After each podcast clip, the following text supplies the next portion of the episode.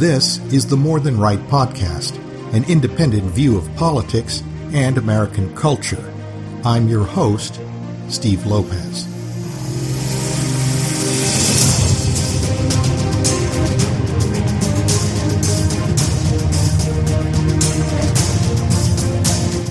Senile President Joe Biden may be a bit foggy concerning where he is and what he's doing, but he is very clear about one thing. He and his party are at war with the Make America Great Again movement, or MAGA. This is understandable considering the goals of MAGA, which one can glean from its very name. In his Philadelphia speech last Thursday night, Biden said, quote, Donald Trump and MAGA Republicans represent an extremism that threatens the very foundation of the Republic. But there is no question that the Republican Party today is dominated, driven, and intimidated by Donald Trump and the MAGA Republicans, and that is a threat to this country. Unquote. Biden is right. MAGA is a threat, not to the nation, but to the corrupt, bipartisan cabal entrenched in swampy Washington. Biden proved that point by throwing a bone to his mainstream Republican friends. Quote, now I want to be very clear, very clear up front. Not every Republican, not even the majority of Republicans, are MAGA Republicans. Not every Republican embraces their extreme ideology. I know because I've been able to work with these mainstream Republicans. Unquote. These mainstream Republicans include the recently defeated Representative Liz Cheney of Wyoming, the retiring Representative Adam Kinzinger, the toadish wheeling and dealing Senate Minority Leader Mitch McConnell, the intellectualoid never Trump conservative editors at National Review, and the creepy Trump hating sexual deviates at the Lincoln Project. If Biden nods approvingly at these non entities, it's because they're irrelevant. But not so Trump and MAGA, the folks who want a return to America's economic and energy dominance. Mr. Biden and his party are actively transforming the United States from a prosperous first world country most Americans are familiar with to a third world armpit of rolling blackouts, high fuel and food costs, a much lower standard of living, and less freedom. Getting back to Biden's speech, the visuals denoted Biden and his party's hatred and fear of MAGA, bathing Philadelphia's Independence Hall in angry, blood red floodlights, while two U.S. Marines in dress blues stood at the ready behind him. It underscored his remarks of a few days earlier, in which he warned the nation's Second Amendment supporters, quote, If you want to fight against the country, you need an F 15 you need something a little more than a gun. Unquote. Biden forgets that one of the most heavily armed totalitarian nations in world history, the Soviet Union, collapsed despite its military might and possessing the largest secret police apparatus of the 20th century. Having lost the support of the Russian people, Soviet Premier Mikhail Gorbachev signed a document in 1991 officially recognizing the dissolution of what President Ronald Reagan correctly called the evil empire. It went out with a whimper, not a bang. This despite having had advanced MiG 29 jet fighters. This despite having over 5,000 nuclear warheads in its arsenal. This despite having denied its people the right to bear arms. Like those disillusioned Russians, MAGA represents the roughly 50% of Americans who have lost faith in their corrupt government. Those who wish to restore the government of enumerated and limited powers created by the founders at Independence Hall in 1776.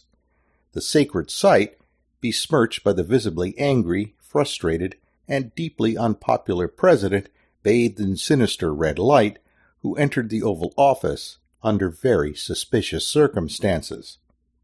Appearing on MSNBC, Washington Post columnist Eugene Robinson described Biden's address as a wartime speech.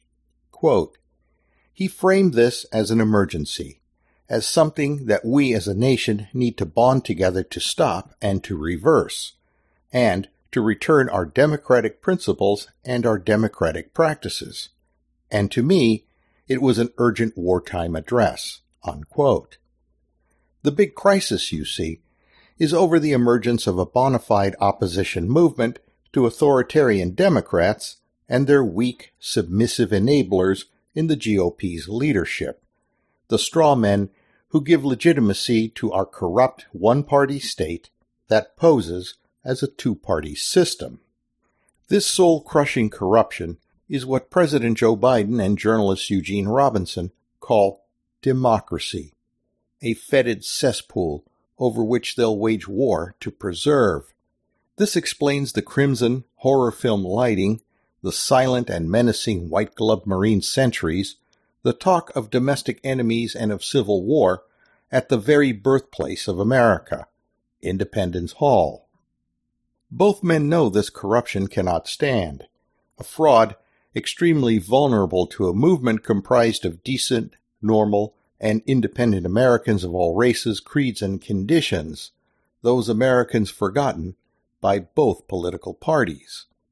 Those who see the FBI's relentless pursuit of Donald Trump since his 2016 campaign for president as an example of what awaits them in the days, months, and years to come.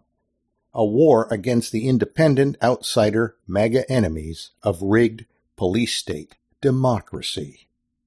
But as the late Soviet Premier Mikhail Gorbachev discovered, much to his dismay, a police state's hold on power is very, very tenuous. Once a long suffering people lose their fear and, more importantly, their patience.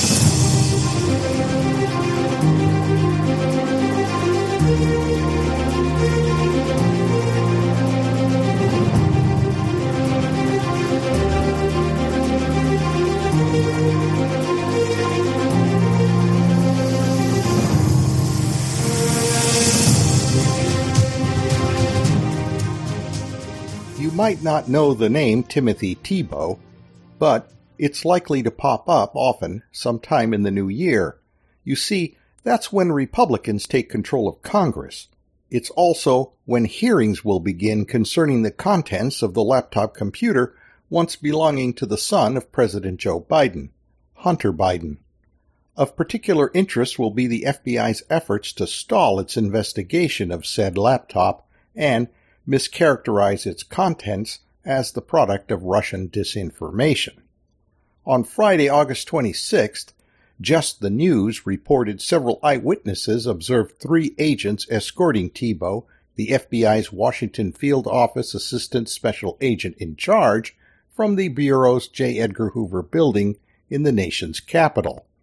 Thibault resigned, some say he was sacked, and literally shown the door the FBI is clearly fearful upcoming congressional oversight hearings into America's Gestapo will lead to embarrassing revelations proving the FBI influenced the 2020 presidential election in favor of Joe Biden by slow walking Hunter Biden's laptop investigation, which had opened way back in December of 2019.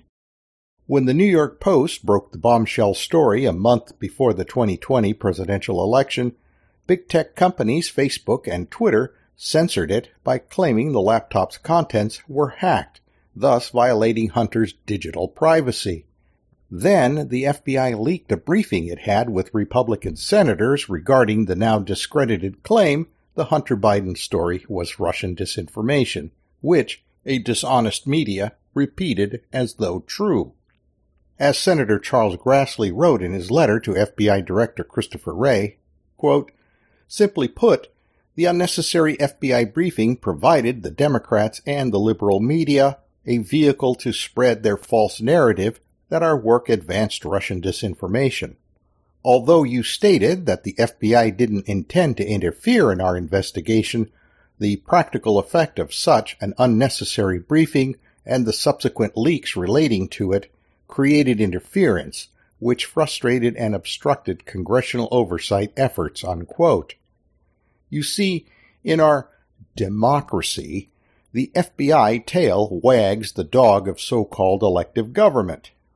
As Democrat Senate Majority Leader Chuck Schumer famously told MSNBC, quote, Let me tell you, you take on the intelligence community, they have six ways from Sunday at getting back at you. Unquote.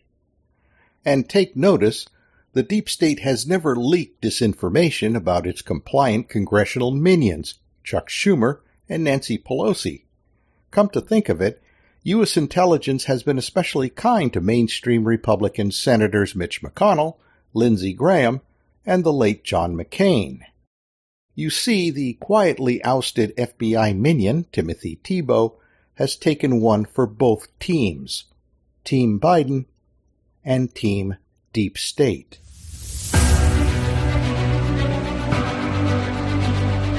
That concludes this edition of the More Than Right podcast. Should you wish to leave a comment, you can reach us at morethanrightpodcast at gmail.com. And if you enjoyed the podcast, please give it a five-star review on Apple iTunes. It will help promote the podcast and be much appreciated. Until next time, this is Steve Lopez.